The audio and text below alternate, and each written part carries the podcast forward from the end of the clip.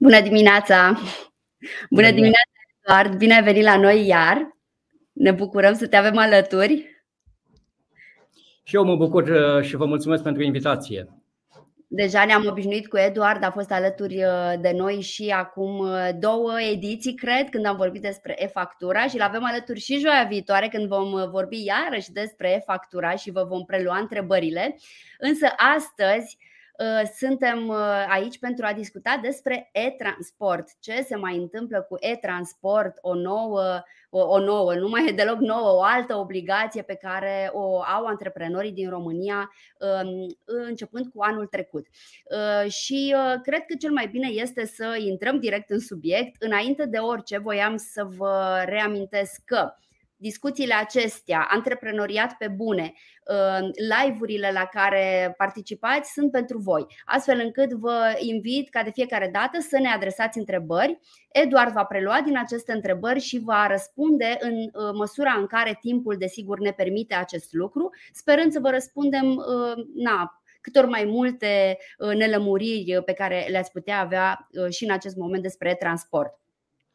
Uh, de asemenea, uh, nu uitați să vă înscrieți la proiectul nostru, la Antreprenoriat pe Bune. Colegele mele vor pune în uh, chaturile um, canalelor de pe care ne urmăriți link către proiectul Antreprenoriat pe Bune. De asemenea, vă invit să vă înscrieți la blogul Smartville pentru că acolo aveți de fiecare dată um, multe articole interesante despre tot ce este nou uh, în acest moment uh, în România, dar de asemenea uh, în mediul de business, de, desigur, dar de asemenea aveți și înregistrările. Aveți, după fiecare live primiți un articol în care aveți înregistrarea ultimei discuții pe care am avut-o cu invitații noștri și puteți să o urmăriți dacă nu ați reușit să o, să o urmăriți integral sau dacă aveți uh, prieteni antreprenori cărora le-ar putea fi uh, utilă uh, în perspectiva înregistrare.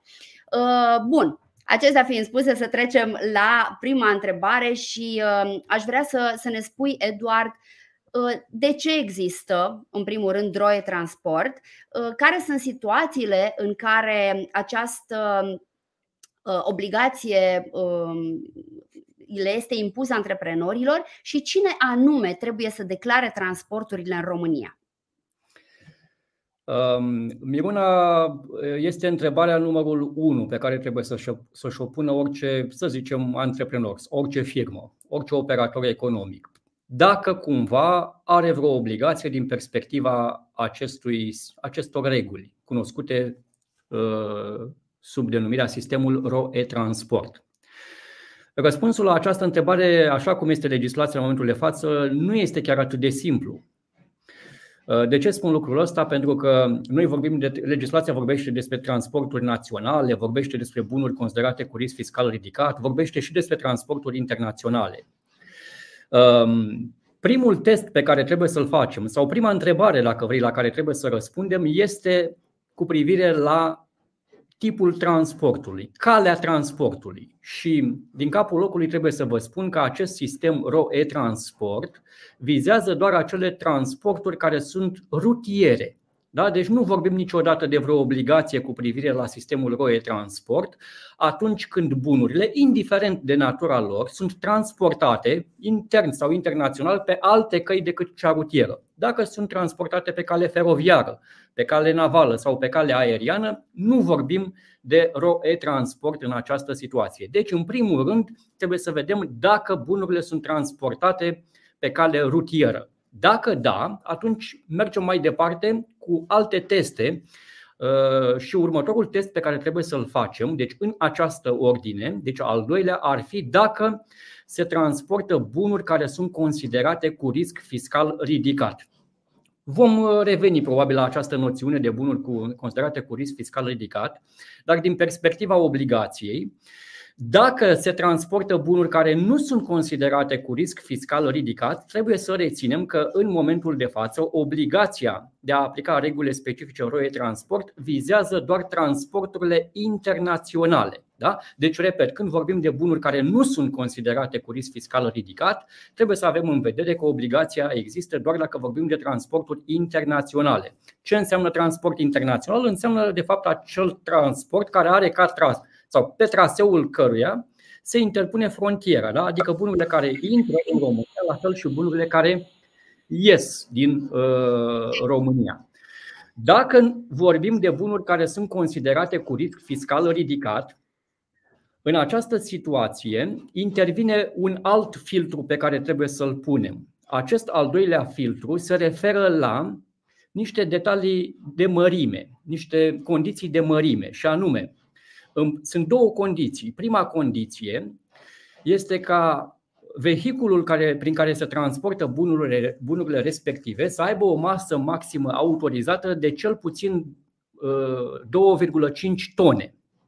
Și a doua condiție care trebuie îndeplinită este ca valoarea bunurilor să fie de cel puțin 10.000 de lei sau greu, masa lor să fie de cel puțin 500 de kilograme.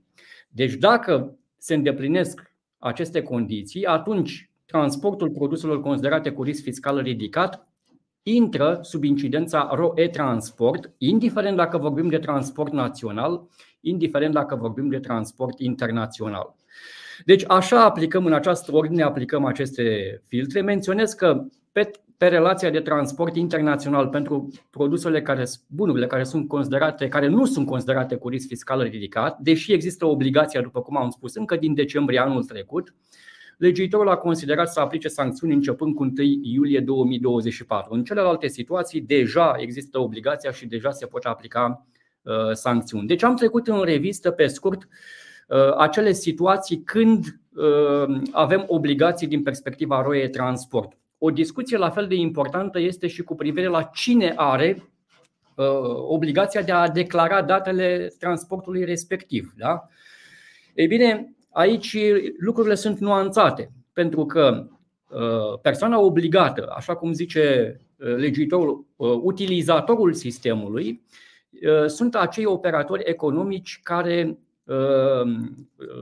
sunt, care au, sunt conexați cu aceste operațiuni de transport. Și aici putem avea mai multe situații.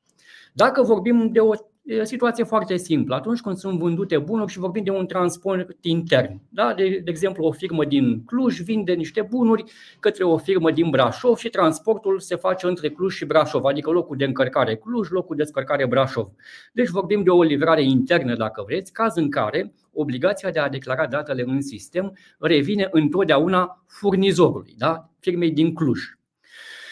Uh, în situația în care avem o achiziție intracomunitară de bunuri, da? în această situație nu mai poate fi obligat furnizorul să declare, pentru că vorbim de o entitate care este în af- nu este stabilită în România și acest sistem nu impune nicio obligație pentru cei care sunt uh, uh, stabiliți în afara României. Nici nu s-ar putea fi fost foarte dificil. E, în cazul unei achiziții intracomunitare, persoana obligată să declare datele în sistem este cumpărătorul, este beneficiarul. Da? Deci vorbim de o achiziție intracomunitară.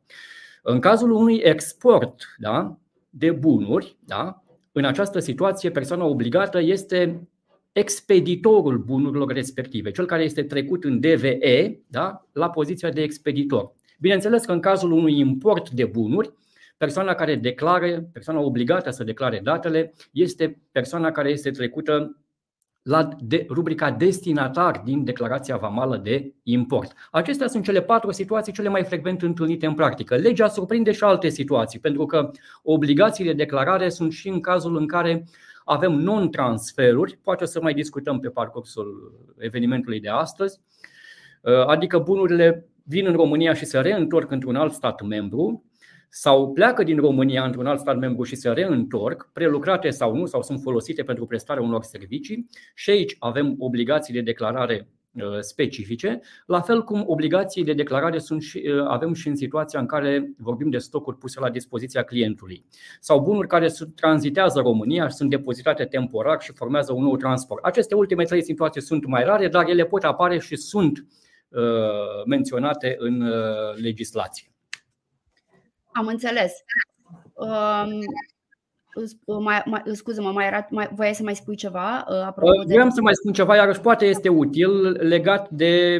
Uh, sunt unele excepții. Adică, uh, de, deși sunt foarte rare, le trec scurt în revistă, adică sunt uh, transporturi uh, care, chiar dacă vorbi, uh, sunt de bunuri considerate cu risc fiscal ridicat, ele nu se declară Este vorba de acele produse agricole care sunt achiziționate de la producătorii agricoli în baza carnetului de comercializare. La fel cum acești producători agricoli care își transportă aceste bunuri de la locul de deținere la locul de comercializare nu sunt obligați să încarce aceste bunuri în aceste transporturi în sistemul RO uh, e-transport. De asemenea, uh, produsele agricole vegetale transportate, indiferent pe ce relație, de unde și până unde, între cine și cine nu contează, deci aceste produse agricole vegetale nu, uh, transportate nu se declară.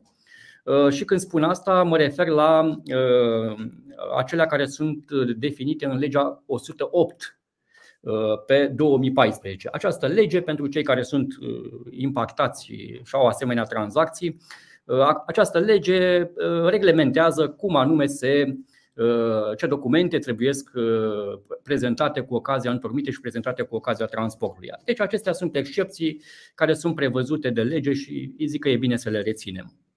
Am înțeles. Mulțumim frumos pentru toate aceste precizări. Mulțumim și pentru întrebările care au început să vină. Mm. Uh, Carmen, Cosmin, uh, Enim, v-am primit întrebările, uh, mulțumim. Vom prelua aceste întrebări imediat după ce mai trecem prin câteva aspecte pe care noi le-am agreat înainte de, de acest live. Bun, spune-ne, te rog, Eduard, ai vorbit, am menționat acele produse cu risc fiscal ce sunt practic aceste bunuri cu risc fiscal ridicat și cum sunt ele încadrate în această categorie? Um, înainte de a răspunde, aș vrea să fac o precizare cu privire la aceste bunuri. Mhm. Uh, să nu le confundăm cu bunurile considerate cu risc fiscal uh, ridicat care au fost stabilite pentru roie factura. Oricum, acea listă pentru roie factura nici nu mai este valabilă. La roie factura nu mai vorbim de produse considerate cu risc fiscal ridicat. Dar să nu facem confuzia. Cei care au uh, folosit acea listă la roie factura să nu o folosească, să nu extrapoleze și la roie transport. Okay. La Roie Transport avem și aici bunuri considerate cu risc fiscal ridicat, dar este altă listă, chiar dacă sunt poziții comune. Da? Uh, lista o găsim uh, într-o anexă de la Ordinul 802 pe 2022. Este o listă care este limitativă, deci numai bunurile care sunt în, acel, în acea listă sunt considerate cu risc fiscal ridicat. Uh, pentru fiecare categorie de bunuri avem acolo și codurile NC precizate. Da?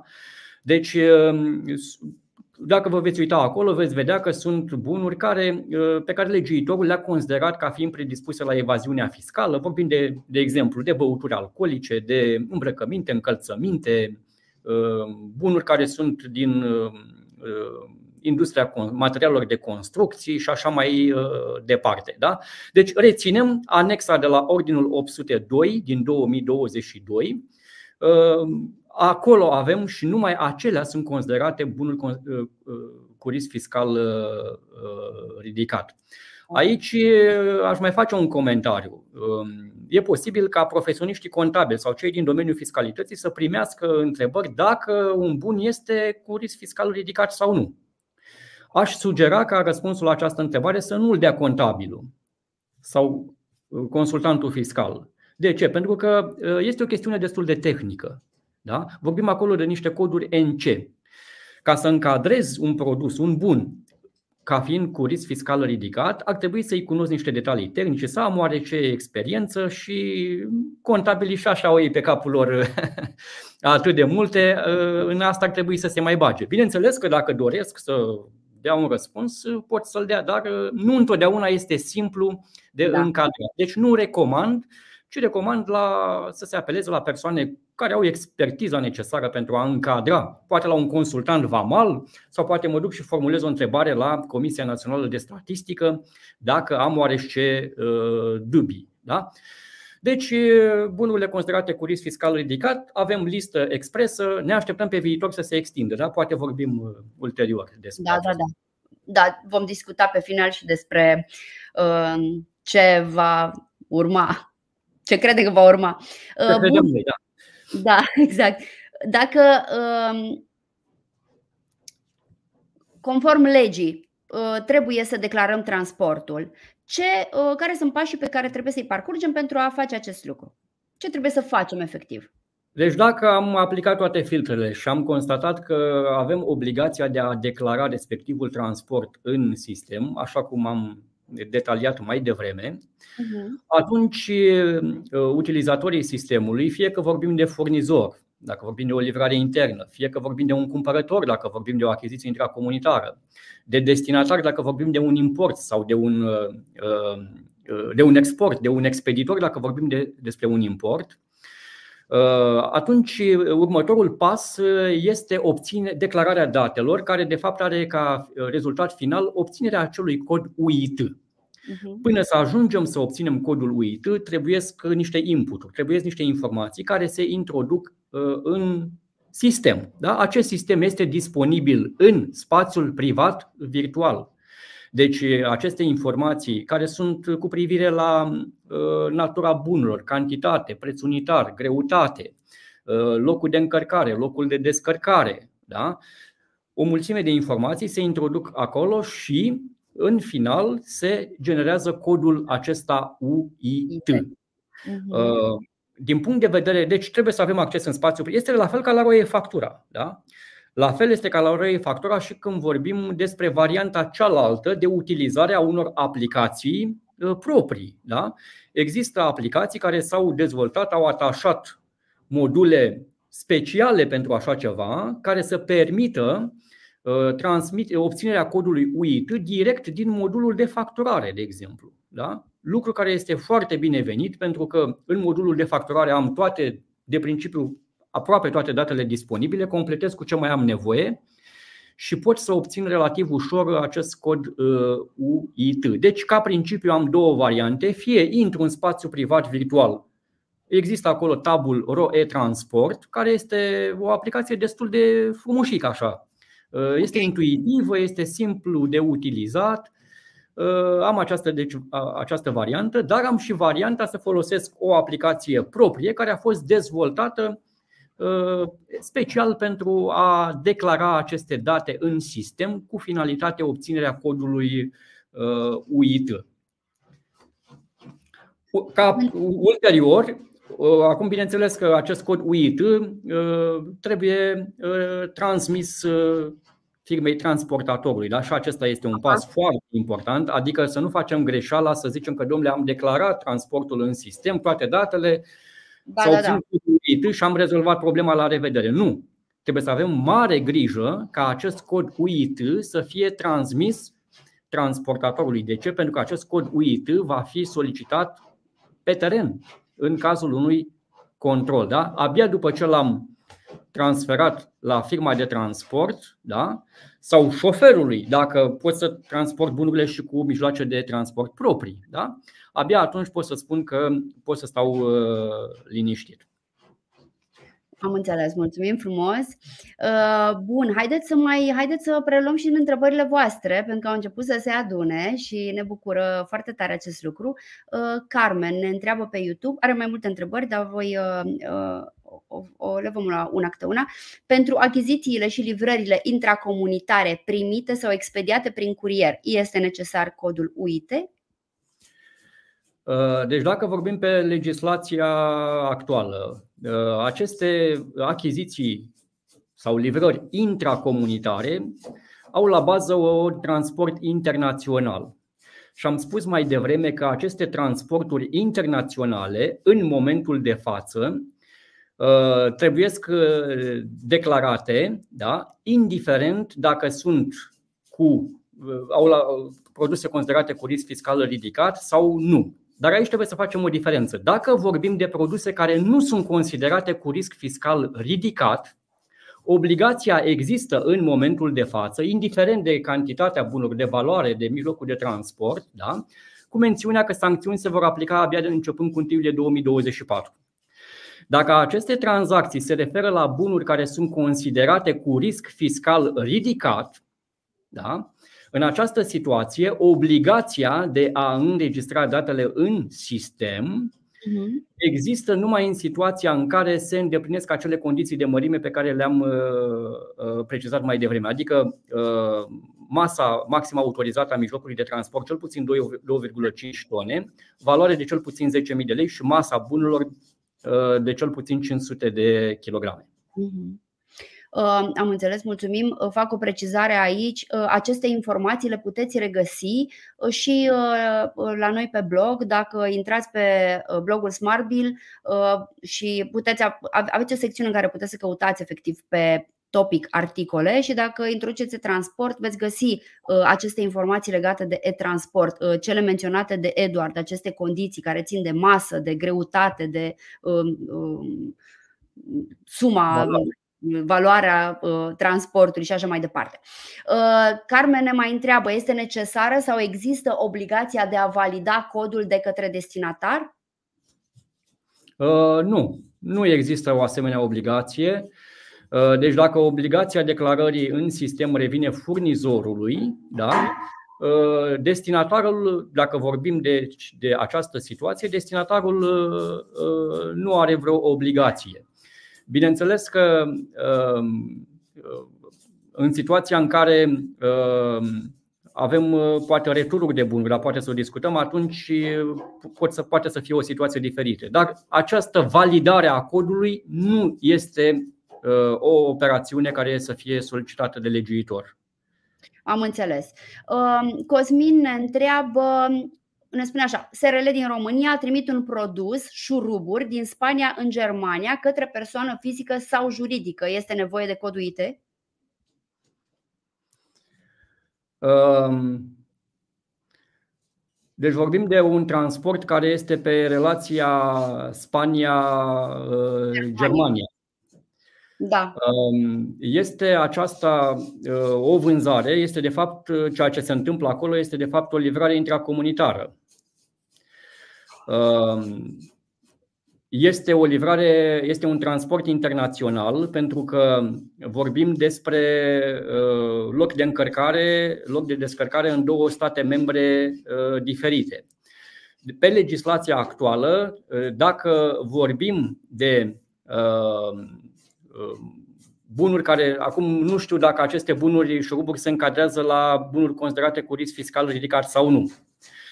Dacă nu sunt considerate bunuri cu risc fiscal uh, ridicat, există această obligație de a declara transportul respectiv în sistem, uh, fără sancțiuni până la 1 iulie 2024. Dacă aceste șuruburi sunt considerate bunuri cu risc uh, fiscal ridicat, vorbim de o livrare intracomunitară care, în mod normal, nu văd să fie declarată, pentru că Um, uh, deși um, e de analizat un picuț, pentru că vorbim de o livrare intracomunitară uh, și legiuitorul nu face vreo distinție între livrările intracomunitare care au locul de încărcare în România sau în alt stat. Deci Aha. eu zic că și în această situație această livrare, acest transport trebuie declarat. Deci, indiferent dacă vorbim de bunuri cu risc fiscal ridicat sau nu. Da, da. Cred că, cred că este important totuși de menționat ca în momentul în care uh, există astfel de spețe uh, unde ar fi necesară o analiză ceva mai aprofundată să vă adresați uh, unui specialist, contabilului vostru, pentru a vă asigura că nu vă scapă totuși um, aspecte importante și care ar putea afecta felul în care este tratată speța respectivă, pentru că, evident, în, într-o, într-o simplă discuție discuție de o oră pe uh, gen, cât generică totuși, este greu de, de analizat toate, aceast, toate aceste aspecte. Uh, tot Carmen întreabă mai departe la ce se referă articolul 4.1 sistemul ROE Transport 4, sistemul ROE Transport include a module informatice de gestiune a transporturilor de bunuri prin care sunt înregistrate datele referitoare la expeditor și beneficiar. Deci la ce se referă acest articol? Uh, articolul 4 indice 4 alineatul 1 uh, litera A, într-adevăr, uh, este de fapt o descriere a ceea ce înseamnă acest sistem. Uh-huh. Înseamnă, citez, acele module informatice de gestiune prin care sunt înregistrate datele referitoare la expeditor. Aici, de fapt, găsim o înșiruire a unor informații care trebuie uh, introduse în uh, sistem. Deci dacă veți accesa platforma Roie Transport, Uh, veți vedea că se deschide un formular unde trebuie să fie introduse mai multe date care sunt enumerate aici la articolul 4, alineatul 1, litera A. Deci este pur și simplu o descriere a sistemului din punct de vedere al, dat, al inputurilor, al datelor care sunt necesare a fi introduse pentru generarea codului uh, UIT. Am înțeles. Mulțumim frumos.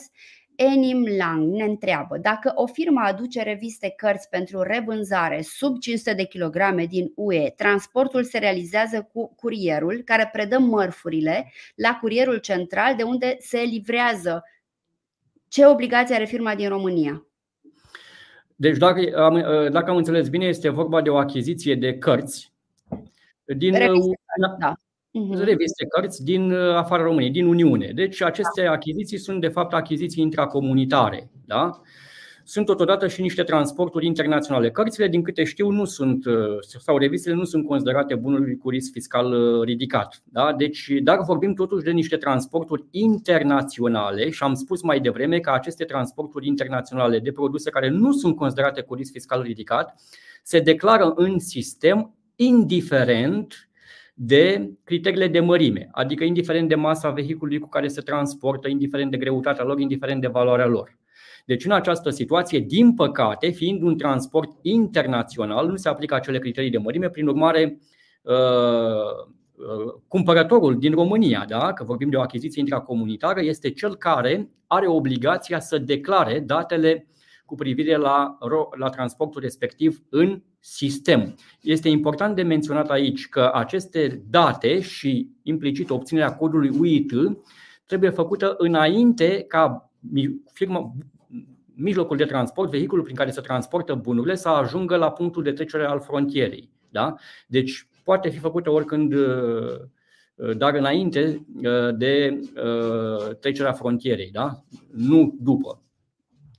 Am înțeles, mulțumim frumos. Ancuța ne întreabă tot pe YouTube. Transportator sediu în România, transport facturat extern, destinatar client România, trebuie înregistrat în transport. Cine înregistrează în acest caz trans, transportul? Marfa se descarcă direct la clientul din România. Deci, um, nu mi este clar dacă poți să repeți un picuț, pentru că nu am reținut toate detaliile. Uh, uite, poți să te uiți și tu uh, în secțiunea uh, comentarii. Uh, Ancuța Gabriela Martin a întrebat la ora 9.46. Deci transport sediu, transportatorul cu sediu în România. Uh, transportul este facturat extern, destinatar este un client din România, trebuie înregistrat în e-transport. Cine înregistrează în acest caz transportul? Cu mențiunea că marfa se descarcă direct la clientul din România. Uh, deci este important, deci dacă vorbim de un transport între două um, entități românești, entități românești, da, și vor, dacă ne interesează mai exact fizic cum se derulează relația de transport, dacă locul de încărcare și locul de descărcare este în România, deci în această situație, vorbim de un transport național. Uh-huh. Da? Caz în care declararea se va face numai dacă vorbim de produse considerate cu risc fiscal ridicat și totodată partida respectivă de bunuri se încadrează în criteriile de mărime pe care le reiau. 1.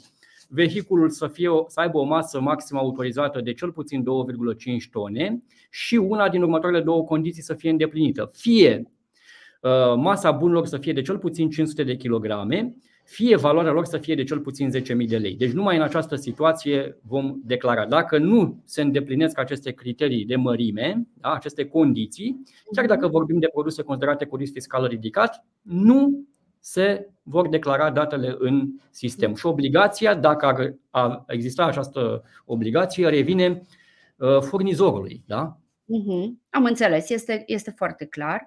Uh, mulțumim frumos. Animal Man ne întreabă pe YouTube Se consideră contravenție nedeclararea importului de vin din Republica Moldova până la 15 decembrie 2023? Uh, deci vinul uh, este pe lista uh, produselor considerate cu risc fiscal ridicat, că vorbim acolo de băuturi alcoolice. Uh-huh. Vorbim de un import. Deci da. importul este, vorbim în această situație și lucrurile sunt clare pentru că um, dacă um, vorbim de. Uh, depinde acum de partida de transport. Deci, dacă transportul respectiv, uh, dacă vinul respectiv face parte dintr-o partidă care îndeplinește criteriile de mărime, deci dacă în momentul de față s-ar face transportul astăzi, da, să zicem, da? Da. Este important de știut uh, uh, criteriile, datele partidei de bunuri, da? pentru că dacă se îndeplinesc uh, criteriile de mărime, atunci există obligația obținerii uh, codului UIT de către destinatar, da? deci cel care face importul în principiu. Da? Dacă nu se îndeplinesc criteriile de mărime, chiar dacă avem un produs considerat cu risc fiscal ridicat, pe această regulă nu avem obligația declarării uh, în sistem. Dar să nu uităm că vorbim de un import, deci vorbim de un transport internațional și intrăm pe cealaltă regulă și spuneam mai devreme că transporturile internaționale, indiferent de natura bunurilor, indiferent de uh, criteriile de mărime ale partidei de bunuri, acestea trebuie declarate. Dacă nu o faceți, deci, repet, partida de bunuri nu se încadrează în, în criteriile de mărime. Obligația există fiind un transport internațional, dar până la 1 iulie 2024 nu se aplică sancțiuni. După 1 iulie 2024 vor apare și sancțiuni. Am înțeles. Uh, mulțumim frumos. O întrebare foarte interesantă din partea Mioarei, tot pe YouTube. Pentru un import care vine din China în România pe cale maritimă, pentru da. transportul din port la beneficiar, trebuie obținut codul UITE? Da, e foarte bună întrebarea. Mă bucur, Mirona, că ai selectat-o. Pentru că este o situație des întâlnită, mai ales da. când vorbim despre China. Noi știm că vorbim Sim. de China, vorbim de atelierul lumii, nu? Ca să spunem da. incorrect, da? Și atunci foarte multe bunuri ajung de acolo pe cale maritimă. Ajung, să zicem, în portul Constanța sau într-un port din România, nici nu contează unde. Da?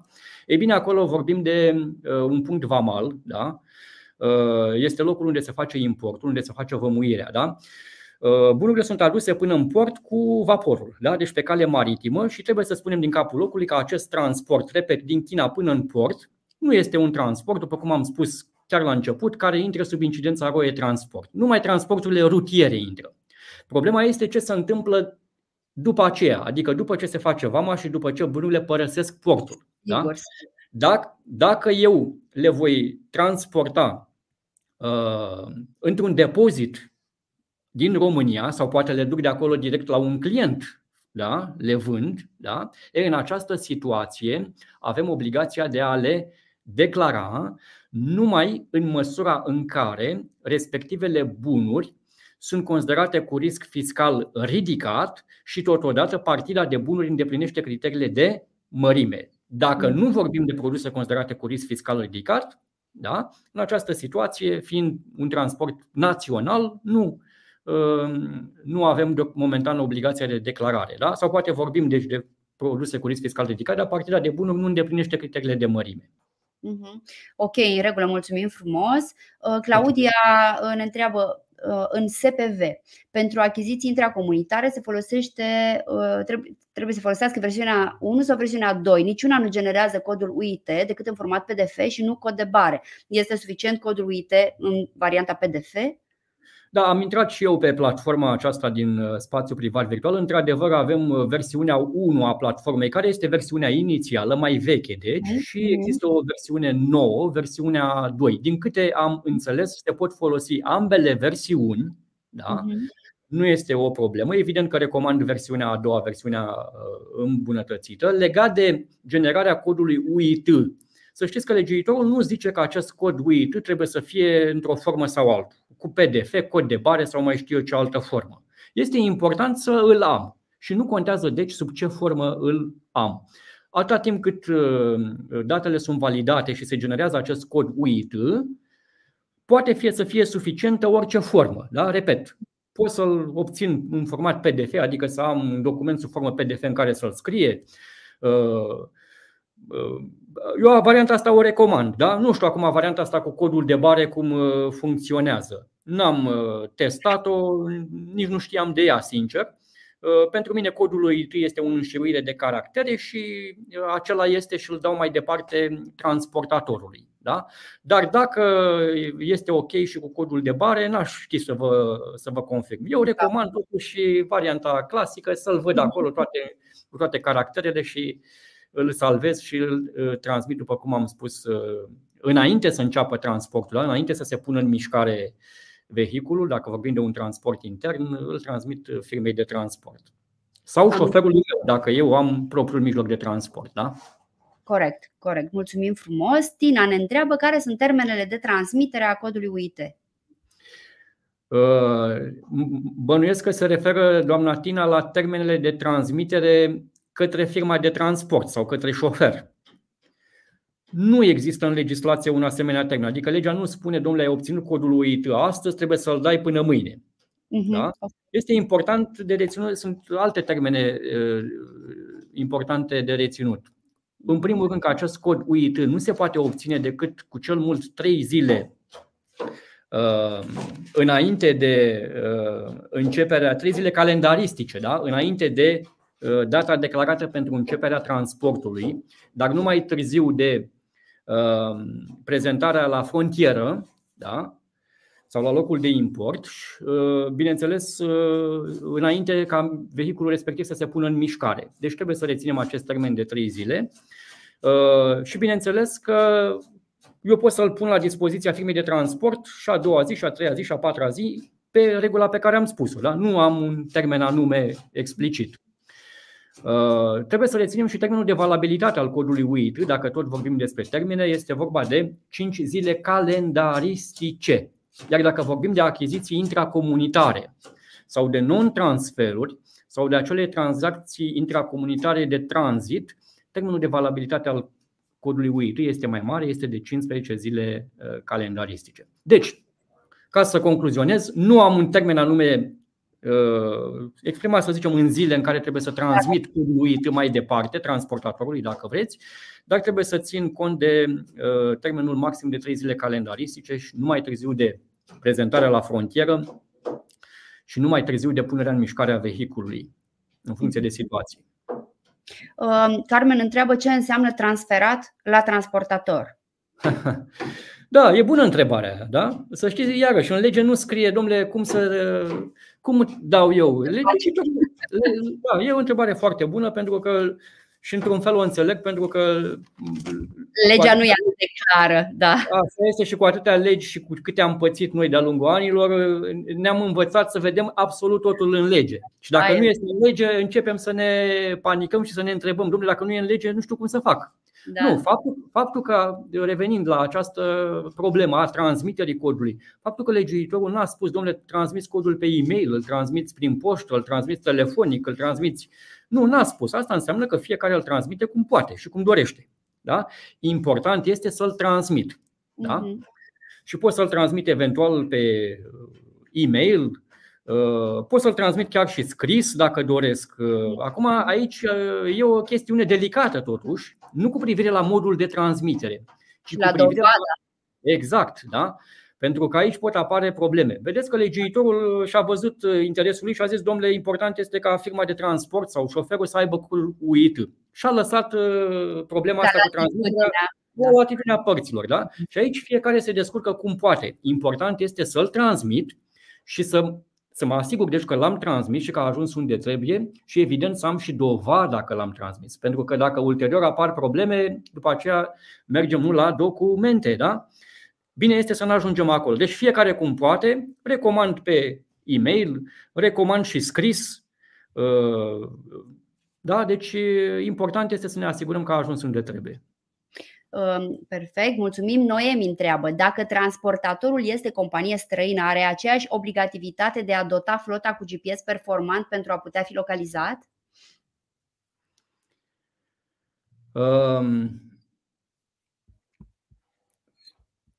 așa se pare. Deci, așa cum este legislația în momentul de față, um, firmele de transport pare, pare să ca firmele de transport să aibă această obligație. N-am vorbit până acum despre acest, această monitorizare prin GPS.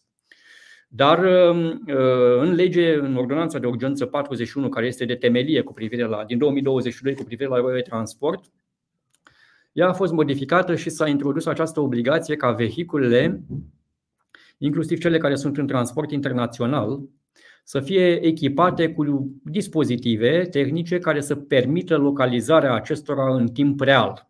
Uh-huh. Momentan, această obligație nu poate fi îndeplinită pentru că încă mai sunt necesare clarificări, aspecte tehnice de pus la punct și așa mai departe. Plus că sancțiunile vor interveni abia începând cu 1 iulie 2024. Da. da. Deci este de urmărit, dar uh, din păcate vizează și uh, transportatorii internaționali uh, care fac transport internațional. Nu vorbim aici. Legiuitorul am văzut că nu face diferență între transportatori români, transportatori din, din afară. Vom vedea cum evoluează și legislația, da? pentru că dacă sunt piedici, adică noi avem cazul că fac aici o mică paranteză și țara noastră vecină, Ungaria, are un sistem similar, Roe Transport. Da? Și acolo au fost niște probleme pentru că regulile care au fost stabilite de autoritățile ungare au fost cam drastice și s-a declanșat o procedură de infringement împotriva Ungariei pentru că s-a, se presupune că sau se urmărește să se evite totuși o problemă piața comună, când vorbim de piața europeană, a comunității europene, are trei piloni fundamentali de când s-a înființat. Libera mișcare a forței de muncă, libera mișcare a capitalurilor și libera mișcare a bunurilor. Deci este justificat acest mecanism pentru a colecta venituri la buget și așa mai departe. Dar trebuie să existe un echilibru și nu trebuie să fie pus ă, în pericol libertatea de mișcare a bunurilor. Vom vedea cum va evolua și la noi legislația, pentru că și aici sunt intenții de generalizare așa, a acestui sistem, da? dar uh, vedem. Deci, de urmărit, uh, ne așteptăm deci ca aceste vehicule să uh, fie obligate să fie echipate cu aceste dispozitive de urmărire și chiar sunt sancțiuni, dar de la 1 iulie 2024. Ok.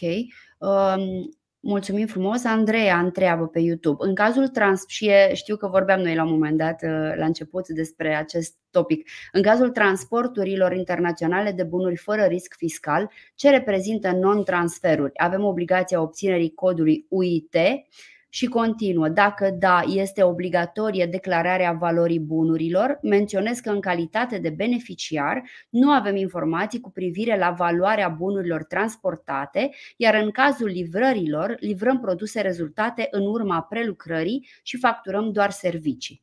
Uh-huh. Uh, bun, sunt mai multe aspecte aici. Uh, am precizat mai devreme că aceste non-transferuri Uh, indiferent dacă sunt produse considerate cu risc fiscal ridicat sau nu, ele sunt, uh, intră sub incidența ROE transport. Fie ca transporturi internaționale, uh, fie ca transporturi, să zicem așa, pe relație internă. Aceste non-transferuri sunt, trebuie să le privim din perspectiva definiției care este dată la TVA în codul uh, fiscal. Ca să exemplific, nu este o noțiune chiar așa de des întâlnită, dar ca să se înțeleagă mai bine de către participanți și mai ușor, uh, de exemplu, loanul. Da? Uh, spre exemplu, o firmă din România primește diverse materii prime materiale, nu știu, țesătură, accesorii și șfermoare și așa mai departe, nasturi, da? În uh, bunurile acestea sunt transportate din un stat membru în România, aici se face manopera da, și se retrimit bunurile respective prelucrate, da, asamblate da, sub forma unui pantalon sau sub forma unei bluze și așa mai departe. Uh, firma care, în această situație, avem un non-transfer, deci firma din afară face un non-transfer din perspectiva celui firmei din România care primește astfel de Uh, bunuri pe care le prelucrează, da? Uh, ea are obligație de a declara atât relația de transport când, uh, în primă fază când primește aceste bunuri, da? de la punctul de frontieră până la locul de descărcare a materiilor prime, materialelor și așa mai departe, dar are și obligația ulterioară atunci când returnează bunurile prelucrate în statul membru de unde au venit. Da? Deci este o dublă obligație Uh, aici. Uh, cu privire la valoarea lor, din, n-am avut o situație, uh, valoarea care trebuie declarată, n-am avut o situație concretă, practică, cu privire la acest lucru. Deci n-aș ști să vă spun dacă platforma solicită în această situație și valoarea bunurilor. Vă recomand să testați și să testați, să încercați și să vedeți cum funcționează în acest sens. În lege nu prea se face referire la această situație. Dacă s-ar cere valoarea bunurilor respective, atunci eu recomand ca această valoare să fie obținută de la um, um, firma care a transmis bunurile în uh, România și aceea să fie introdusă în, uh, în uh, aplicație. Mulțumim frumos! Avem o întrebare și primită în formularul pentru întrebări anonime. O firmă care face comerț cu autoturisme second hand și le transportă cu platformă proprie trebuie să aibă cod UIT? Uh, autoturismele, că sunt noi, că sunt uh, second hand, în momentul de față nu reprezintă bunuri considerate cu risc fiscal ridicat. Dacă, um, dacă sunt uh, autoturisme care sunt transportate, n-am reținut dacă e vorba de un, un transport din afara României în întrebare, dacă poți relua. Uh, nu spune, o firmă care face comerț cu autoturisme second-hand și le transportă cu platformă proprie. Bun. E... Luăm altele. Ok, bun. Luăm ambele variante. Dacă presupunem că firma este din România și transportă aceste autoturisme second-hand tot în România, da? le vinde, nu știu, le transportă de la Brașov la Iași, da? la un uh, cumpărător de acolo. Ei bine, este o tranzacție este o situație care obligă la declararea acestor uh, uh, scuze, nefiind uh, reiau, nefiind bunuri considerate cu risc fiscal ridicat, indiferent de criteriile de mărime, nu vorbim de declararea lor în sistemul RO e transport. Dacă vorbim de un transport internațional, da? Adică bunurile pleacă de la mașinile second hand, sunt transportate de la Brașov, dar nu mai sunt transportate la Iași, ci sunt transportate la Istanbul, de exemplu, uh, sau la uh, Budapesta. În această situație am spus că vorbim de un transport internațional și nu mai vorbim de uh, curiți fiscal ridicat sau nu și nici de vreun criteriu de mărime, cel puțin pe legislația, forma actuală a legislației. Deci în această situație, da, datele se vor declara în uh, sistemul ROE transport de către uh, furnizor, da? chiar dacă transportul este realizat prin mijloace proprii de uh, transport. Deci nu este relevant, da? indiferent de modalitatea de transport, prin mijloace proprii, Uh-huh. Atunci am eu datele transportului, am inclusiv numărul de înmatriculare al capului tractor, am și denumirea deci am toate informațiile. Dacă fac această, uh, acest transport printr-un transportator, printr-o firmă specializată, da, ar trebui să mhm. obțin uh, informațiile acestea de la firma de transport cu privire la vehicul. Ok, mulțumim frumos. Uh, Adi ne întreabă pe Facebook. Ordonanța 115 din 14 decembrie 2023 prevede emiterea e-transport pentru toate tipurile de mărfuri importate sau exportate în afara țării, nu doar pentru cele cu risc fiscal ridicat, cum am spus și mai devreme. În acest context sunt valabile condițiile de greutate și sau valoare prevăzute de ordinul comun, respectiv masă, valoare. Nu. Deci pe transport internațional, după cum am spus, nu mai avem criterii de mărime. Repet, așa este legea în momentul de față. Poate se va modifica, vom vedea. Mhm. Dar dacă vorbim de import-export, vorbim de transport internațional și atunci nu mai vorbim de niciun criteriu de mărime, nu mai vorbim de produse considerate cu risc fiscal ridicat. Deci, indiferent cum e partida de bunuri, uh, mhm. din păcate, uh, avem obligația de a declara transportul respectiv. Asta e partea proastă. Partea bună, o repet, este că momentan, adică până la 1 iulie 2024, pe transport internațional de bunuri, care nu sunt cu risc fiscal ridicat și nu se încadrează în criteriile de mărime, nu se sancționează. Cele care sunt pe transport internațional cu risc fiscal ridicat și se încadrează și în criteriile de mărime partida de bunuri, acelea și în momentul vorbirii uh, se declară și avem sancțiuni. Da, uh, și sunt lucruri pe care, într-adevăr, noi le-am menționat la începutul discuției pentru aceia dintre voi care ați intrat poate mai târziu. Uh, această discuție va rămâne înregistrată pe canalul nostru de YouTube și dacă vă, uh, dacă vă înscrieți și pe blogul Smart Bill veți primi un articol cu înregistrarea discuției și cu alte uh, detalii interesante, poate pentru mulți dintre voi.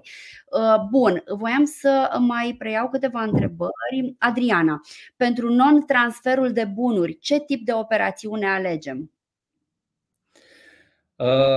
Dacă, deci aici la non-transferuri avem două secunde, cred că îmi și notasem eu exact din platformă, uh-huh. imediat. În ceea ce privește non-transferurile, putem avea două situații, adică firma din România uh, să fie cea care primește bunurile și le returnează în statul uh, membru și putem avea și situația uh, a doua când firma din România este cea care trimite bunurile într-un alt stat membru și le ele sunt reexpediate în uh, România. Pentru prima situație, când eu primesc bunurile și le voi reexpedia, voi alege în platformă uh, ca tip de operațiune achiziții intracomunitare. Okay. În cea de-a doua situație, când uh, eu trimit bunurile spre prelucrare, să zicem, da? și ele se vor reîntoarce, voi alege Uh, livrare intracomunitară ca tip de operațiune. Deci așa trebuie să fac în platformă. Întrebarea asta s-a pus și la a fost dată, răspunsul a fost dat într-o sesiune de întrebări-răspunsuri a ANAF cu privire la această temă ROE Transport. Ok, uh, super, mulțumim frumos. Diana pe Facebook, care este prevederea și obligativitatea de adăugare în e-transport pentru bunuri care fac obiectul unor trimiteri poștale interne și internaționale care sunt incluse în sfera serviciului universal? Uh, întrebarea este prea, adică nu-mi dă, nu-mi dă prea multe repere cu privire la încadrarea în legislație. Mhm, deci, mhm. noi vorbim de servicii poștale. Legislația vorbește de transport. Deci am acolo un transport. Dacă am sau nu am un transport. Dacă am un transport, aplic, repet, filtrele pe care le-am spus mai, mai înainte. Da? Transport pe cale rutieră, da, merg mai departe și văd, am un transport internațional, declar, obligatoriu, indiferent de vreo criteriu de mărime cu mhm. sancțiuni de la 1 iulie. Da. Vorbim de produse cu risc fiscal ridicat și pe intern și pe internațional voi declara numai dacă partida de bunuri îndeplinește criteriile de mărime. Masa a vehiculului cel, autorizată cel puțin 2,5 tone și una din următoarele două condiții. Valoare cel puțin 10.000 sau mhm. masa bunurilor cel puțin 500 de kilograme. Da? Deci acestea sunt regulile, ele sunt generale și pe situația doamnei, din păcate, nu am, dar ar trebui să Uh, vedem dacă, cum ne pliem pe aceste reguli da? și în funcție de asta stabilim obligația de declarare. Am înțeles. Um, Eduard, ne apropiem de, de o oră. Voiam să te rog să te uiți alături de mine în întrebările care sunt în secțiunea de comentarii, comentarii și să vezi care sunt acele întrebări pe care consider că ar trebui să le preluăm, care să fie de ajutor cât ori mai uh, mulți din cei care da. ne urmăresc. Bun, aș prelua una de la doamna Lang Eni Lang. Uh-huh. Întrebarea spune așa, dacă transportul internațional se efectuează cu curierul, nu știm numărul mașinii șoferului, cum uh, declarăm. Da. De ce am luat această întrebare? Pentru că este o situație care este des întâlnită în practică și anume aceea când transportul nu este asigurat de mine cumpărător sau de mine vânzător, da? este mhm. asigurat de cealaltă parte. De exemplu, eu fac o livrare de la uh, București la Oradea da? de niște bunuri, să zicem, considerate cu risc fiscal ridicat, intră sub incidența ROE Transport, presupunem că se îndeplinește criteriile de mărime. Nu știu, mașini de spălat, da? Da, care, da, da. nu știu, au 100 de mașini de spălat, nu știu câte tone. Da? Bun. Uh, dar uh, transportul este asigurat de către cumpărător și el zice așa, domnule, eu vin la tine și le iau. Că am eu mijloacele mele de transport, nu are rost uh, să mai plătesc un transportator sau nu are rost să te mai plătesc pe tine furnizor pentru serviciul de transport. Da? Am eu, vin eu cu tirul și le iau frumușel de la tine din București. Da? Putem avea această situație. Și atunci obligația de a declara datele, cine le are? Furnizorul, dacă vorbim de un transport intern. Printre datele declarate, este adevărat că trebuie să declar și date cu privire la vehiculul prin care se realizează transportul respectiv. Da? Legiuitorul zice așa, mie îmi declar datele vehiculului, indiferent uh, că le ai sau că nu le ai, dacă nu le ai trebuie să le obții. Da? Deci da. răspunsul pentru doamna Lang este, nu este că nu știm, este că trebuie să le aflăm. Da? Deci în această situație, înainte ca vehiculul să se pună în mișcare, Da? Eu trebuie să cer aceste informații de la cumpărătorul din Oradea și să-i spun foarte clar, eu trebuie să obțin codul UIT, prin urmare am nevoie de aceste informații și până nu îmi dai informațiile cu privire la vehiculul tău, mhm. da? eu nu ți, nu ți urc bunurile în camion. Da? Pentru că dacă le urc fără acest cod UIT și, Doamne ferește, pe traseu, mă oprește un echipaj de control și o să vorbim poate și de aceste controle și de sancțiuni, atunci o să o pățesc serios pentru că amenziile sunt foarte drastice. Da? Din păcate, aceste reguli e-transport uh, impactează Uh, să știți și relațiile contractuale cu privire la aceste bunuri care se livrează și care presupun transport. Deci recomandarea mea este așa dintr-o perspectivă destul de generală ca aceste reguli e-transport să fie implementate și în contractele de livrare, contractele de achiziție pe care le încheiem. Da? Pentru că eu am nevoie de niște informații și dacă nu le am, nu ar trebui să dau drumul la acel transport. Da? Pentru că dacă el pleacă vehiculul fără codul UIT, atunci eu chiar și cumpărător, furnizor, pot să am probleme serioase. Da, deci pentru răspuns nu uh-huh. știm, trebuie să aflate informațiile respective. Cum fiecare cum se descurcă. Da? Acum, în practică, evident că aceste informații ar trebui să fie obținute ușor, da? pentru că este interesul ambelor părți ca respectiva tranzacție să se facă, să se facă uh, fără sincope și atunci nu văd nicio problemă în a obține aceste informații de la cumpărător cu privire la vehiculul uh, Uh, respectiv. La fel și în cazul achizițiilor intracomunitare putem avea aceeași problemă. Da? Dar trebuie să obținem aceste, aceste informații. Acolo problema e un pic mai delicată, pentru că bunurile pot să plece fără să știu eu și atunci iarăși pot să am probleme și să ajungă în punctul de frontieră fără cod UIT. Dar iarăși un contract ar trebui să mă asigur și ei, ei sunt anumite situații, adică nu va fi simplu. Dar pe cât posibil să le administrez și să mă acopăr pentru riscuri. Da? În regulă. Uh, mulțumim frumos. Um, hai să vedem dacă mai preluăm o ultimă întrebare. Uh, Eduard, uh, din cele adresate, vom încerca să răspundem ulterior întrebărilor voastre, dar hai să vedem dacă mai, mai preluăm acum una, pentru că apoi mai avem totuși câteva lucruri de discutat. Aș mai selecta eu, dacă așa câteva scurte, dacă dorești întrebări. Elena, doamna Elena Blănaru ne întreabă. Eu produc bunuri și le trimit cu o firmă de transport. Bun, unde le trimitem? Probabil se vând, da? după ce sunt produse, cine declară transportul? Este important de reținut că nu firma de transport este cea care este obligată să declare transportul, ci de principiu furnizorul, dacă vorbim de un transport pe relație internă, cel care recepționează bunurile în cazul unui import, cel care expediază bunurile în cazul unui export, cel care recepționează bunurile, cumpărătorul în cazul unei achiziții intracomunitare. Deci nu transportatorul, nu îl putem obliga pe el să obțină codul UIT. El are doar obligația să îmi furnizeze informațiile pentru vehiculul pe care îl folosește. Da? Și bineînțeles să prezinte codul UIT în cazul unui control. Perfect, ok. Vrei să mai preiei din întrebări? Da, de la domnul Dorin Isofache. Iarăși mi se pare o întrebare uh, interesantă și de larg interes. Dânsul zice așa, dacă transport slash transfer e același lucru. Marfă din depozitul meu către punctele mele de lucru, însă pentru fiecare punct de lucru nu depășesc criteriile, dar cumulat depășesc 10.000 de lei 500 de kilograme, trebuie uit. Mulțumesc. Bun. E bună întrebarea pentru că aceste situații sunt frecvente. Adică pot fi cazuri când um, o entitate are două depozite sau mai multe și dorește să-și transfere bunurile de la Brașov la Constanța, de la Constanța sau chiar și în cadrul unei localități. Din cartierul Tomis în cartierul nu mai știu care da? și așa mai departe.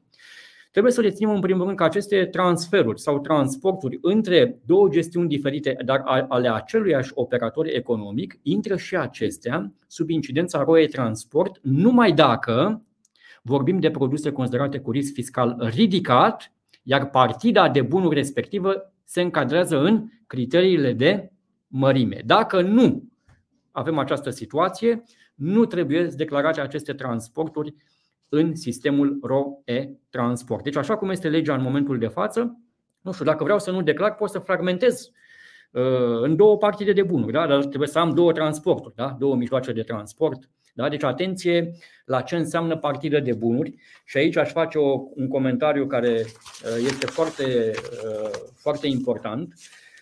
prin partidă de bunuri și aici cred că mi-am notat eu exact din lege, înțelegem de fapt acel transport care are vizează același lot de bunuri, dar vorbim de un singur utilizator sau dacă vreți expeditor, un singur destinatar, da? Uh, vorbim de același uh, mijloc de uh, transport. Da? Deci atenție la ceea ce înțelegem prin partidă de bunuri și la aplicarea acelei, acelor criterii de, de mărime. Super, mulțumim frumos!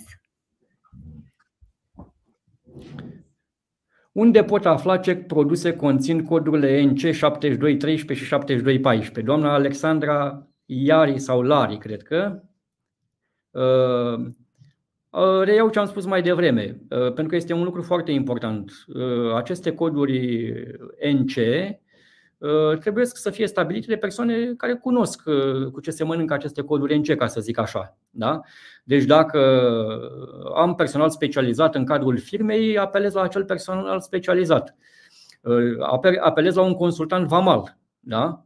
care are experiență în domeniu da? și îmi spune acel produs este acest cu cod DNC, este sau nu este produs considerat cu risc fiscal ridicat sau nu și de acolo încolo știu ce am de făcut.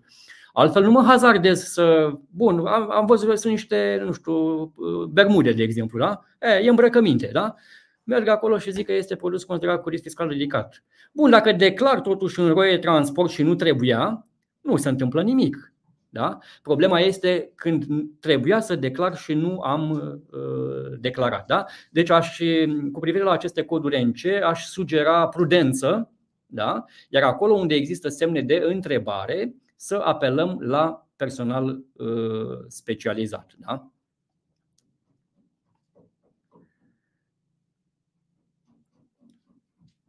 De la doamna Zahariciuc, dacă îmi permiți, Miruna, încă o întrebare. Dacă avem uh, leasing operațional pentru produse intracomunitare, adică închiriem laptopuri de la o entitate din Cehia, avem obligația declarării în e-transport. Uh, deci noi când vorbim de operațiunile care intră sub incidența ROE Transport, uh, nu vorbim de prestări de servicii aici. Deci operațiunea de, aici vorbim de o operațiune de închiriere. Deci opinia mea este că în această situație nu există obligația de a declara uh, aceste bunuri care sunt transportate totuși din Cehia în România. Da?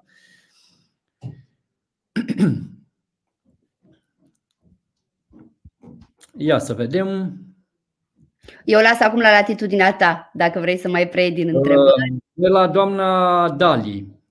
Marfa mea ajunge în, Rom- în România, bănuiesc, în Ro, vineri. Circulă sâmbătă, duminică și luni este la mine. Noi nu lucrăm în acele zile. Ce facem? Păi, bun, ajunge în România vineri. Important este ca legiuitorul să știți că nu zice de sâmbătă, de duminică, da? Adică important este ca marfa respectivă, dacă uh, intră sub incidența RO-e-factura, uh, să circule cu un cod UIT uh, valabil. Da? Adică inclusiv sâmbătă și duminica nu sunt exceptate, da? Adică să nu vă gândiți că dacă e sâmbătă și duminică se circulă fără cod UIT. Nu, nu, nu. Și sâmbătă și duminică tot timpul, dacă vreți, 24 de ore din 24, 7 zile din 7 da? Ă, circulația vehicule trebuie să circule nu numai cu documentele de transport, factură, aviz de însoțire, inclusiv cu acest cod UIT. Ă, este o excepție pentru că, dar poate o să vorbim de, nu știu dacă avem întrebări legate de ă, problemele tehnice cu privire la sistem. Um,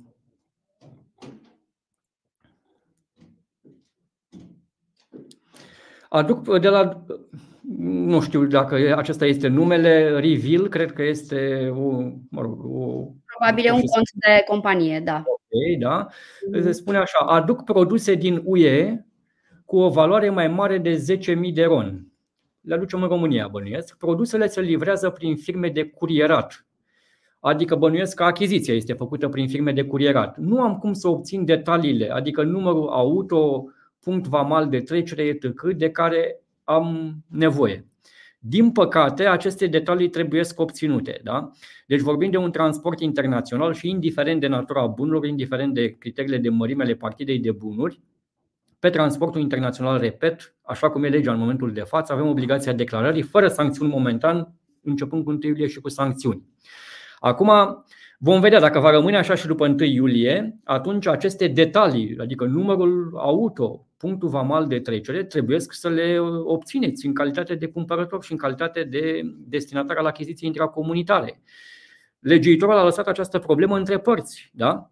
Și e delicat, într-adevăr, dar aici trebuie să comunic cu furnizorul și să-mi ofere aceste uh, informații da? până bunurile ajung în punctul de trecere al frontierei. Ce se întâmplă pe traseul extern nu mă interesează pentru că nu o să controleze nimeni, nu o să se ducă nimeni în Austria, nu să vadă dacă transport achiziția intracomunitară respectivă are cod UIT sau nu. E, în momentul în care bunurile ajung la punctul de frontieră și intră pe teritoriul României, atunci acest cod UIT, da, atunci intră radarul. Da? Deci radarul, dacă vreți, că ei se mai spune și radarul mărfurilor acestui sistem, radarul acesta bate pe teritoriul național. Da?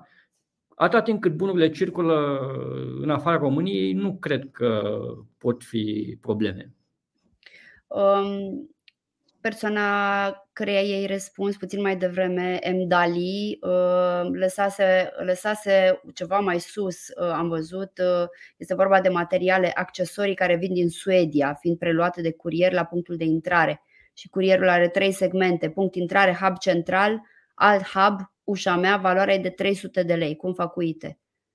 Uh, două secunde să identific și eu. Cât identifici tu, vreau doar să menționez un aspect de care, desigur, nu uh, puteți uh, fi conștienți neapărat. Ideal este să lăsați întrebarea într-un singur comentariu, pentru că întrebările noi când le primim sunt cumva centralizate în aplicația pe care o folosim ca să transmitem live și ele sunt centralizate din toate cele trei canale unde ne urmăriți, astfel încât dacă cineva pune o bucată de întrebare în uh, YouTube și apoi vine cu uh, alte completări în alte bucăți de comentarii puțin mai târziu, chiar dacă chiar și câteva secunde, se pot intercala întrebări de pe Facebook sau de pe LinkedIn și atunci nouă ne este destul de greu să înțelegem care e întrebarea completă. Deci rugămintea este ca, în general, să adresați integral întrebarea într-un singur comentariu. Um, Eduard, Dar nu, dacă poate să recopieze în chat ar fi foarte bine, ca să, că sunt foarte multe mesaje și mi-e greu să identific. Dar, dar între timp aș prelua o întrebare de la doamna Mioara Tunsu, care zice așa cele trei condiții aplicabile pentru produsele cu risc fiscal ridicat se aplică și pentru achizițiile intracomunitare sau importuri? Dacă vorbim de produse considerate cu risc fiscal ridicat, da. Dar atenție, sunt de fapt două condiții. A doua condiție are două subcondiții care, uh, uh, pentru care este suficient să fie îndeplinite una. Deci, repet, acele trei criterii de mărime sau condiții, cum vreți să le zicem, se aplică numai unei partide care se referă la produse considerate cu risc fiscal ridicat și sunt următoarele. 1. Masa maximă autorizată a vehiculului să fie de cel puțin 2,5 tone, asta este prima condiție, și a doua condiție este ca bun, fie valoarea bunurilor să fie de cel puțin 10.000 de lei, fie masa lor să fie de cel puțin 500 de kilograme, cu precizarea că atunci când socotim, când ne raportăm la masa de 500 de kilograme, luăm în calcul și masa ambalajelor care sunt necesare transportului. Da? Uh, ți-am lăsat eu în, uh, în uh, chatul nostru, Eduard, prima parte a întrebării doamnei sau domnului uh, de mai devreme, care ne spune că numărul de caractere este limitat, înțeleg, așa este, uh, cumva trebuie să ne. Uh, deci o achiziție intracomunitară da, de materiale accesorii care vin din Suedia, fiind preluate de curier la punctul de intrare. Curierul are trei segmente, punctul de intrare hub, central al hub, ușa mea. Valoarea este de 300 de lei. Bun. Deci vorbim de uh, bunuri de o achiziție intracomunitară, înțeleg, adică uh, bunurile sunt transportate din Suedia în România, ajung la vamă, da? Este un transport internațional în primul rând nu, nu știu dacă sunt produse considerate cu risc fiscal ridicat. Dar luăm ambele variante. Dacă nu sunt considerate cu risc fiscal ridicat, în această situație, transportul internațional, respectiv achiziția intracomunitară de bunuri, pe legea actuală, trebuie declarată în sistem cu mențiunea că deocamdată nu avem sancțiuni. De la 1 iulie vom avea. Dacă vorbim de produse considerate cu risc fiscal ridicat în momentul de față, da?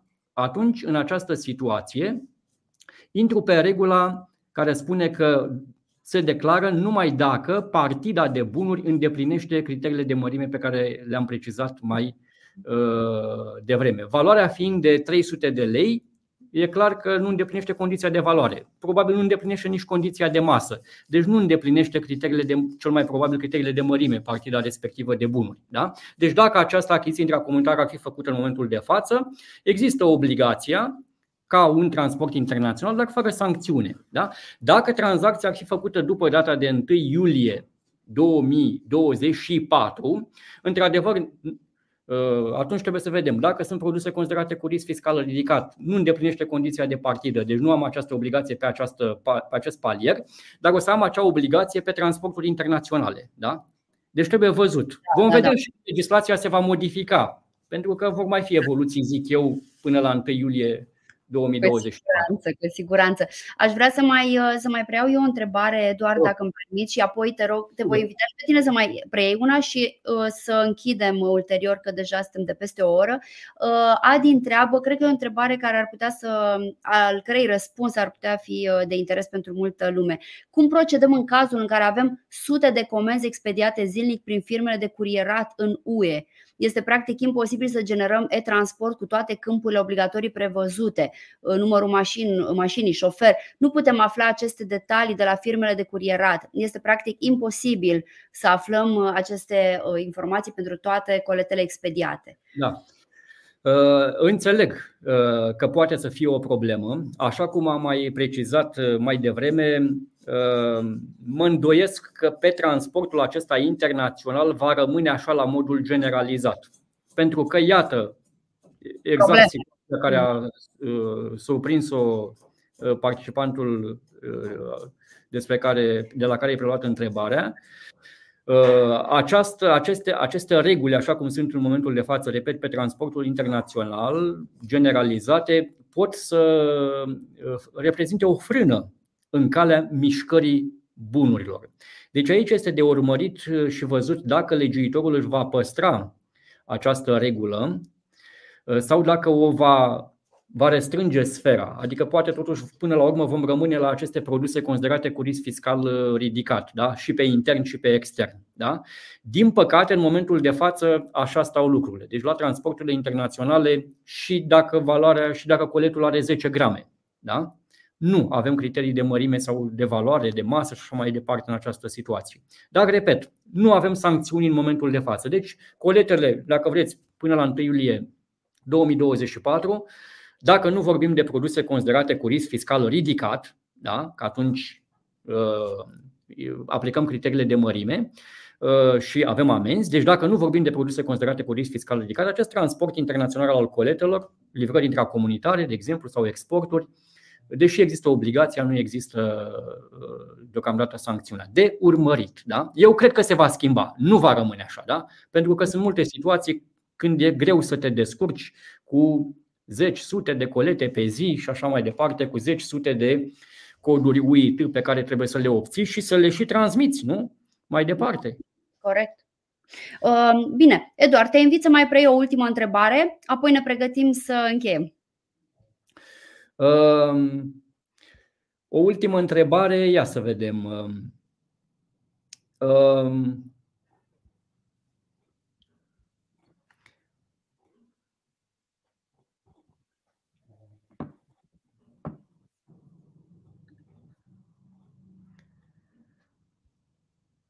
Obligația transport, doamna Dani Daniela, ne întreabă, obligația transportatorului constă doar în a echipa mașina cu GPS și aparat care transmite în mod constant uh, poziția mașinii. Uh, nu este moment, pe legea actuală numai această obligație.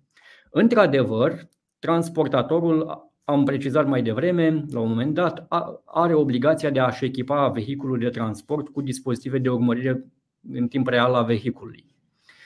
Deocamdată nu sunt sancțiuni, nici legiuitorul nu și-a făcut încă treaba, adică și autoritățile trebuie să pună la punct mai multe aspecte tehnice. Da? Este într-adevăr o obligație și ne așteptăm ca ea să fie în full în perioada uh, următoare. Dar nu este numai aceasta obligația transportatorului.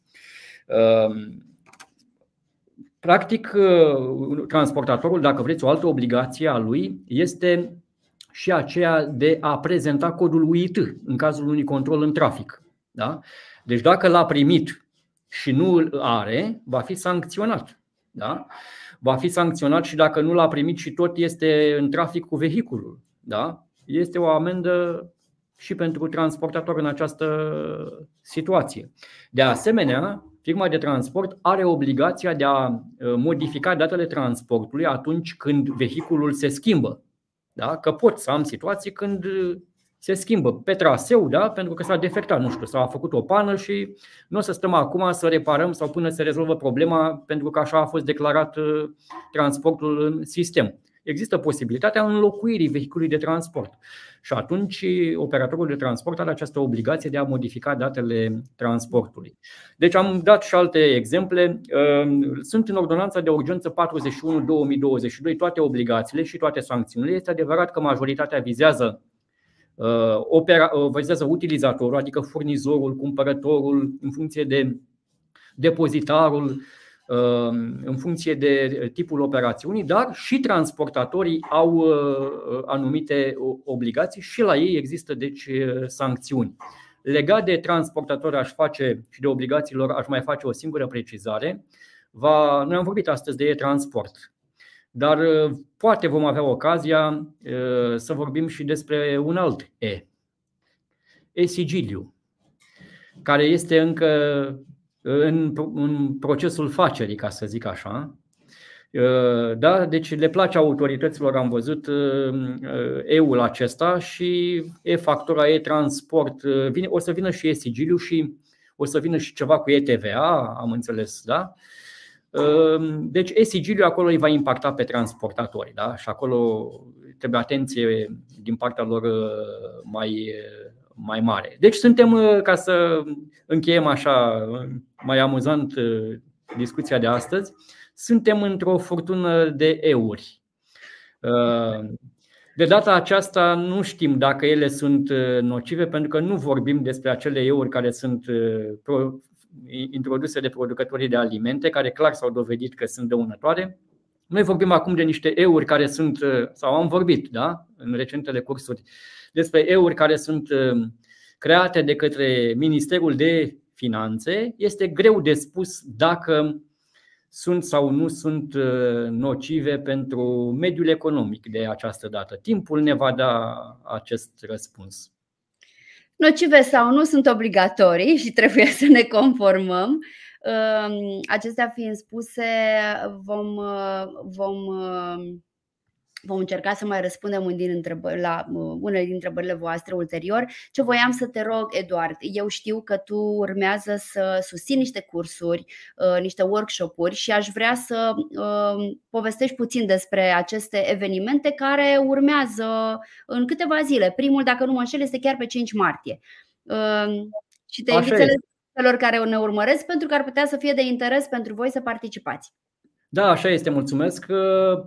Săptămâna viitoare, în 5 martie, uh, firma pe care o reprezint, Conta Pro, va avea un curs online tot pe tema e-transport, uh, curs care mi-am propus să fie în completarea a ceea ce am uh, discutat noi astăzi. Nu am atins o serie de, n-am reușit pentru că timpul este limitat. Din păcate să atingem o serie de alte puncte, cum ar fi uh, regimul contravențional, o serie de situații particulare care pot apare. Poate la un eveniment ulterior uh, vom reuși. Dar la cursul de săptămâna viitoare voi încerca să vin cu completări la ceea ce am povestit astăzi. Va fi un curs online și detaliile le veți găsi pe blogul Smart Bill, inclusiv modalitatea de înscriere. Da. Colegele mele au deja, aveți link deja pentru acest webinar în uh, chatul uh, canalului de pe care ne urmăriți uh, pentru a vă putea înscrie dacă doriți.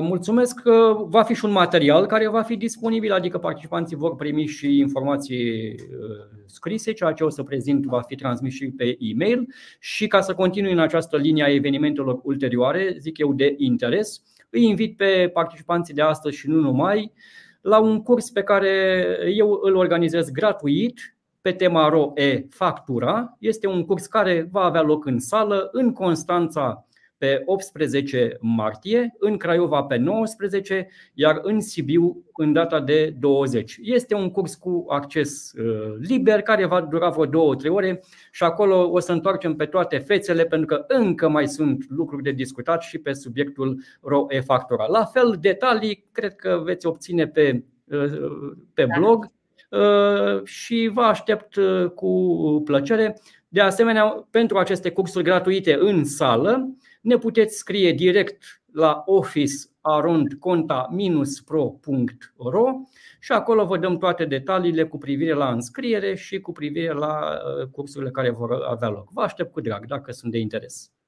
Uh, nu vă îngrijorați dacă nu ați reținut adresa de mail, pentru că în articolul de blog pe care îl vom transmite ulterior acestui live, veți avea toate aceste informații, inclusiv linkul de înscriere la webinar, inclusiv informațiile referitoare la uh, datele și localitățile unde vor avea loc uh, discuțiile e-factura, dar să vă înscrieți uh, pe blogul Smart Bill ca să puteți primi aceste informații și le rog pe colegele mele să lase și în, și în chat acest link către Smart Bill ro blog. Um, acestea fiind spuse uh, și ca să mă agăț de ce spunea acum Eduard, e-factura Uh, urmează o altă discuție, factura joia viitoare, tot alături de Eduard. Uh, dacă vă place de noi, vă așteptăm și joia viitoare. Uh, sunt convinsă că vom fi mulți pentru că în continuare rămân foarte multe nelămuriri legate de sistemul de facturare electronică, dar vom încerca, așa cum am făcut și astăzi, să preluăm din întrebările pe care ni le adresați în măsura în care timpul ne permite, desigur, și să răspundem, să clarificăm cât mai multe aspecte. Vă așteptăm cu drag. Uh, Delia a spus dacă, uh, Miruna scuze, a spus dacă uh, vă place de noi. Domnul de sus, noi, noi, se spune că nu trebuie să-L iubim pe cel de sus, pe Domnul Dumnezeu. Da? Poate unii dintre noi nu-L iubim, dar ce ne facem dacă ne iubește El? Așa spun și eu acum cu privire la evenimentele noastre viitoare. Poate dumneavoastră nu ne-ați plăcut astăzi, dar uh, ce vă faceți că ne, pla- ne place nouă de dumneavoastră, așa că abia așteptăm să ne reîntâlnim peste o săptămână. Dacă, da, cum era, dacă, dacă uh, voi nu mă vreți, eu vă vreau. Ceva uh, de genul. Mulțumim frumos pentru complimente, mulțumim Paula, mulțumim Mioara, mulțumim frumos că ați fost alături de noi și astăzi și așa cum spuneam, Vă vedem, ne vedem data viitoare, adică joia viitoare, tot de la 10 și jumătate. De data aceasta vom vorbi uh, despre e-factura încă o dată și vom mai vorbi de câte ori va fi nevoie până ne vom lămuri cu toții cu ce se mănâncă e-factura, e-transport, e-sigiul, e-TVA, cu ce se mănâncă toate eurile. Hai că începe să prindă așa cumva logică totul. Da, da. Uh, Vă mulțumim că ne-ați fost alături. Dați share, subscribe, urmăriți-ne peste tot și împreună vom, vom clarifica, sunt convinsă, toate, toate aspectele care țin de, chiar și cele mai puțin uh, clare, care țin de uh, aceste noi prevederi. Mulțumim încă o dată, Eduard, și ne vedem joia viitoare. Și eu vă mulțumesc și până săptămâna viitoare vă doresc toate cele bune. La revedere, mulțumim mult! Zi La frumoasă. revedere!